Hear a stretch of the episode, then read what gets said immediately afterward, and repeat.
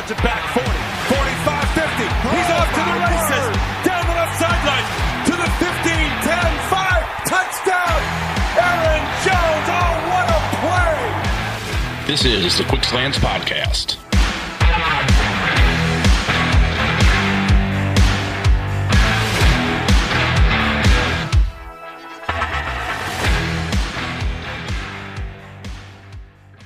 Have you ever wanted to meet your favorite professional athlete?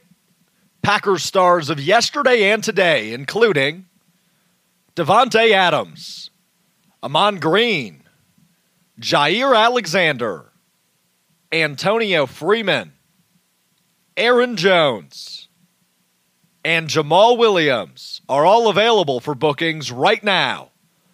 Mayfield Sports specializes in these special moments between fans and their favorite professional athletes. Head over to MayfieldSportsMarketing.com to see the full list of available athletes to book your favorite professional athlete at your next event. Welcome back, Packers fans, to the Quick Slants podcast at Game On Wisconsin. I am Jason Perrone of the Quick Slants podcast at Game On Wisconsin, and also Pulse of the Pack, and also the Pack a Day podcast. Little bit later this week, it is a little later on Wednesday, but there is some news to share with you, and so it was a good thing that I waited because I have more to share. It's going to be a little bit of a longer show today. A lot of content. Let's, let's jump right into it. So, Wednesday, uh, the big news out of Green Bay was that running back Tyler Ervin, safety Raven Greene, and defensive lineman Billy Winn were all placed on injured reserve on Wednesday. Normally, that would be big, big, and not so great news. It's not great news, but injured reserve is a three week proposition this year versus longer. So they could return. It doesn't sound like Billy Winn's injury is really going to allow him to do that. It's a triceps injury for him. Matt LaFleur used the word concerned earlier this week to describe the injury. Raven Greene's injury is a shoulder. It was suffered on the, the special teams uh, this past weekend. So Raven Greene has got a, a pretty niche role there at safety. We'll talk a little bit more about that later. So Raven Greene to injured reserve and Tyler Ervin to injured reserve. He has an ankle injury uh, to go along with the wrist injury and the rib injury that he had been battling. So Tyler Ervin's been dealing with a lot. He goes on injured reserve, and we'll see if he's got a chance to come back after three weeks. Of course, the Packers signed Tavon Austin, and that uh, you know he's got a ton of experience returning kicks, so there's at least an answer there for Tyler Ervin. Otherwise, I think this special teams unit was going to be a lot less special than they've already been, which is, and they've been very, very much less special. And we'll talk more about that in a minute. So, uh, an interesting stat that came out earlier this week from Bill Huber of SI. Bill Huber's stat with four games to go, the Packers have more touchdowns and points than 2017, 2018, and 2019. Aaron Rodgers is an MVP candidate. Davante Adams is an Offensive Player of the Year candidate. The offense is absolutely rolling. And it's rolling to the point where the Packers could actually use the, the offense could be the answer to their problems and get them all the way to a Super Bowl, even if their defense is marginal and not that great. The offense has just been fantastic, and they've done so against some pretty good defenses. I mean, the Philadelphia Eagles are not a very good team, but that's because of offensive woes, and their offensive line is horrific. Their defense is actually not too bad, and the Packers put up what they needed to in order to beat the Eagles. They put up 30 points. So they were able to beat beat Philadelphia, and they've they've done it against the Colts, and they've they've actually put up some good good point totals against the Bears defense, which is pretty good as well.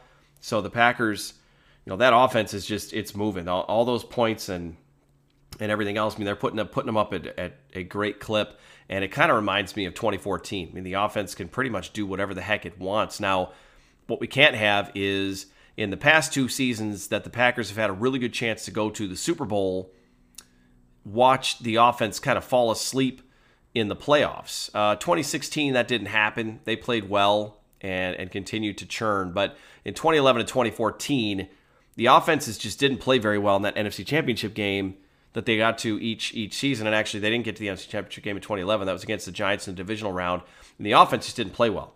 So that that can't happen. The Packers offense can't go to sleep if they want to do anything special this season, but that's that's just a telling stat. You know, through 12 games, more points in 2017, 2018, 2019.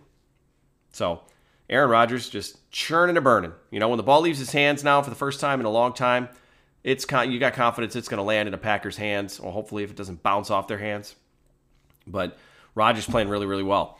After the win over the Eagles, I tweeted out that this this team keeps pushing towards their ultimate goal of winning a championship, but I always say beware of the warts that have shown up time and time again this season and even in past seasons because you know we've seen those things sting a team and, and bite them in the butt. I'm t- this year I'm talking about the bad tackling, the soft zone coverage on long down and distance, special teams. The you know during the, the things that sting the team during the season typically end up part of the storyline as to why their season ended. And I don't want that to happen. I want to see the Packers clean it up and and get it cleaned up. Now, again, special teams takes a big hit. Tyler Ervin is out, but again, Tavon Austin, you, you insert Tavon Austin in there, and they should be okay. Now we turn our attention to the punter J.K. Scott. This is not something I want to spend a lot of time on in my show, but I have to talk about it, and there's some interesting stats and things to keep in mind here with regards to Scott. Everybody is very frustrated with his tackling, and obviously that's not why he was drafted, but he was drafted. So as a punter, if you get drafted, you automatically, and that's even in the seventh round, you automatically have to be a really good punter. J.K. Scott taken in the fifth round, so he's got a lot of a lot of pressure on him. But through 12 games, J.K. Scott has punted 36 times.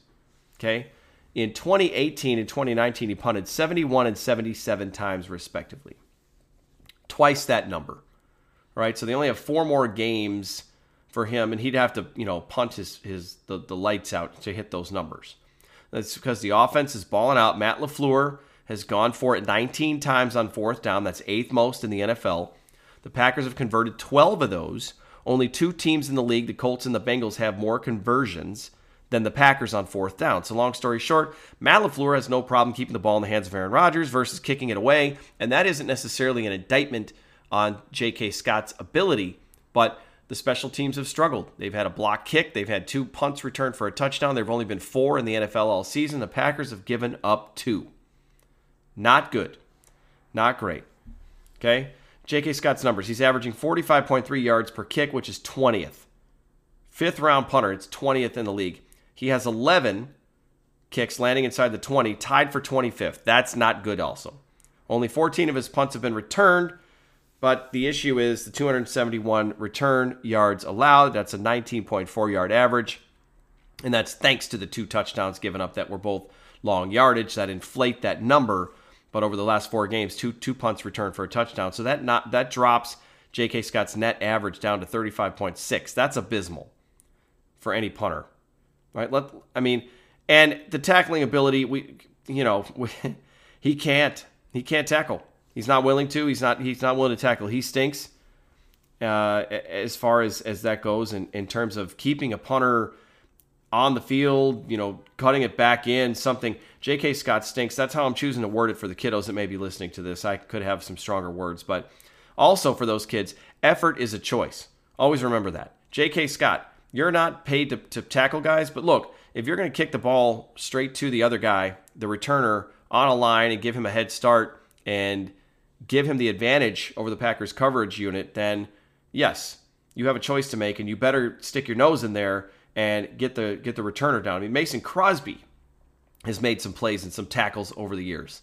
You know, I think he had a he caused a fumble on a, a kick return. I think it was Cordarrelle Patterson with the Vikings back in the day. You know, Mason Crosby f- f- forces a fumble, which is it's like stick your nose in there. Just try to do something.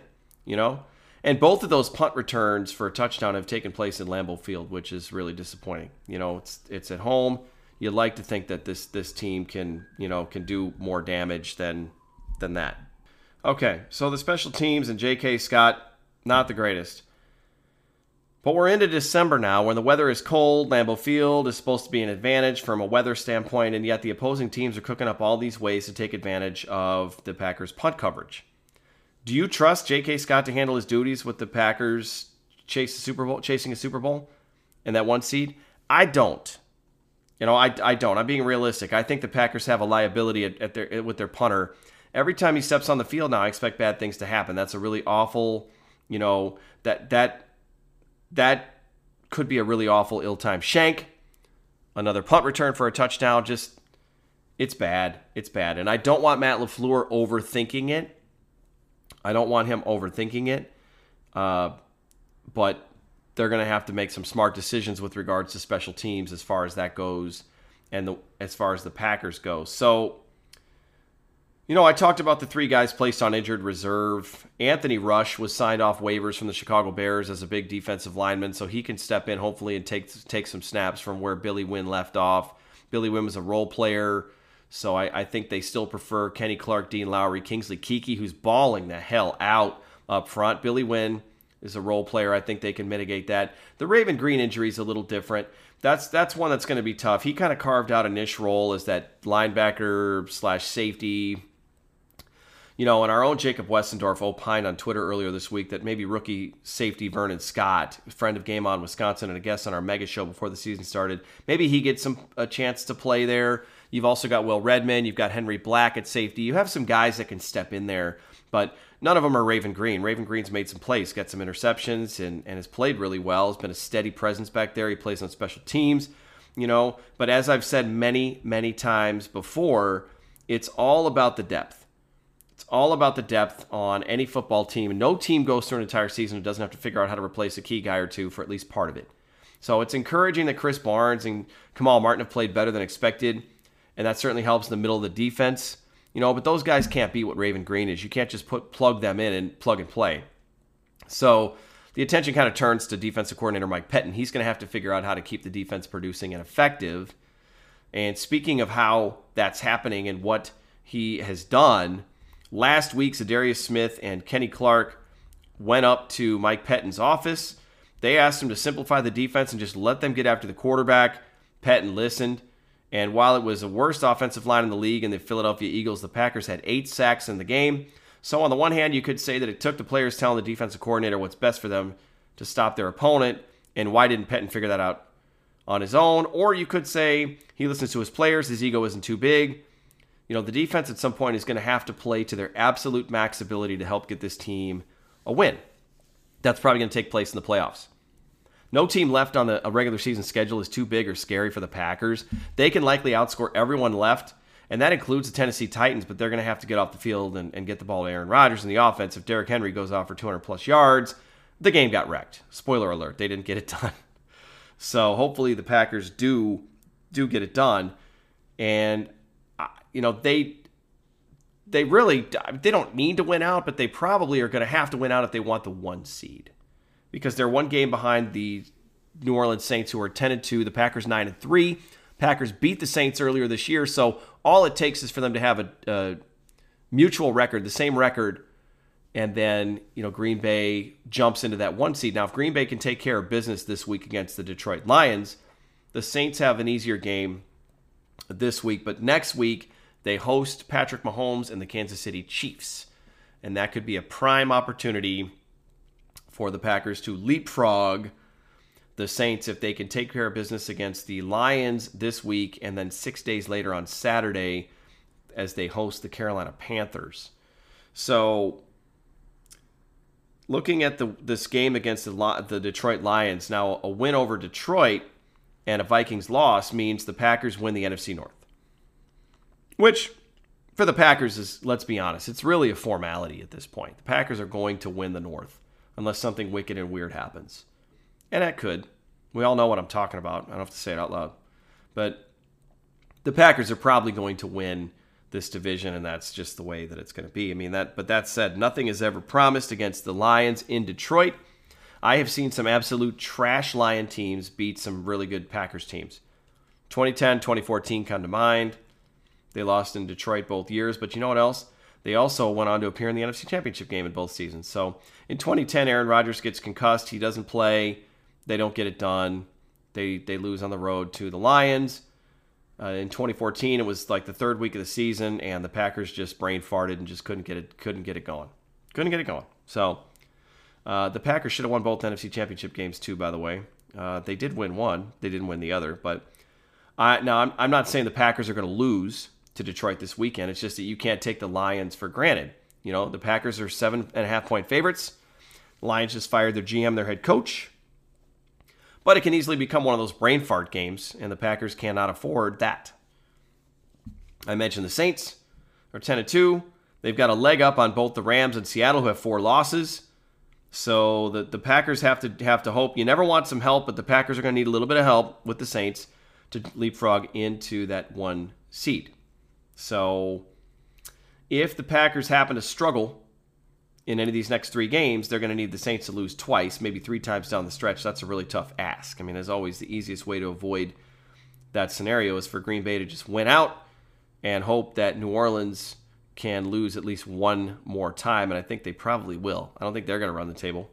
They've got Taysom Hill at quarterback. Drew Brees is going to come back eventually. I think Drew Brees is set to return in the game against the Chiefs, but this isn't the Drew Brees and Sean Payton connection from 11 years ago that trucked over everybody, and they had a pretty good defense too, and won the Super Bowl. They actually uh, beat the Minnesota Vikings and Brett Favre in the NFC Championship game. I thought I would just throw that out there and mention that as well. So that's about all we've got for this week's Quick Slants podcast. Get over to Game On Wisconsin. Check out all of the great content over there, the great shows, the live shows, the Jamaal Williams show every Tuesday. You've got Quick Slants on Wednesday, Open Book Lombardi's Bar on Wednesday as well. The girls doing happy hour on Monday. A lot of great stuff. A lot of really, really good stuff going on. You got the fantasy pregame show, the you know the pre-snap. You got the post route. Tons of content for you over at Game On Wisconsin. So the Packers will take on the Detroit Lions on Sunday. Next time I am coming to you, hopefully we're talking about the Packers getting into the double digits in the win column, and we're talking about a 10 and 3 Green Bay Packers team that is well on their way to hopefully taking care of business and nabbing the number 1 or number 2 seat in the NFC playoffs. Everybody, it's turning to winter. We're into December. Everybody stay warm. More importantly, stay safe. And as always, go Pack Go.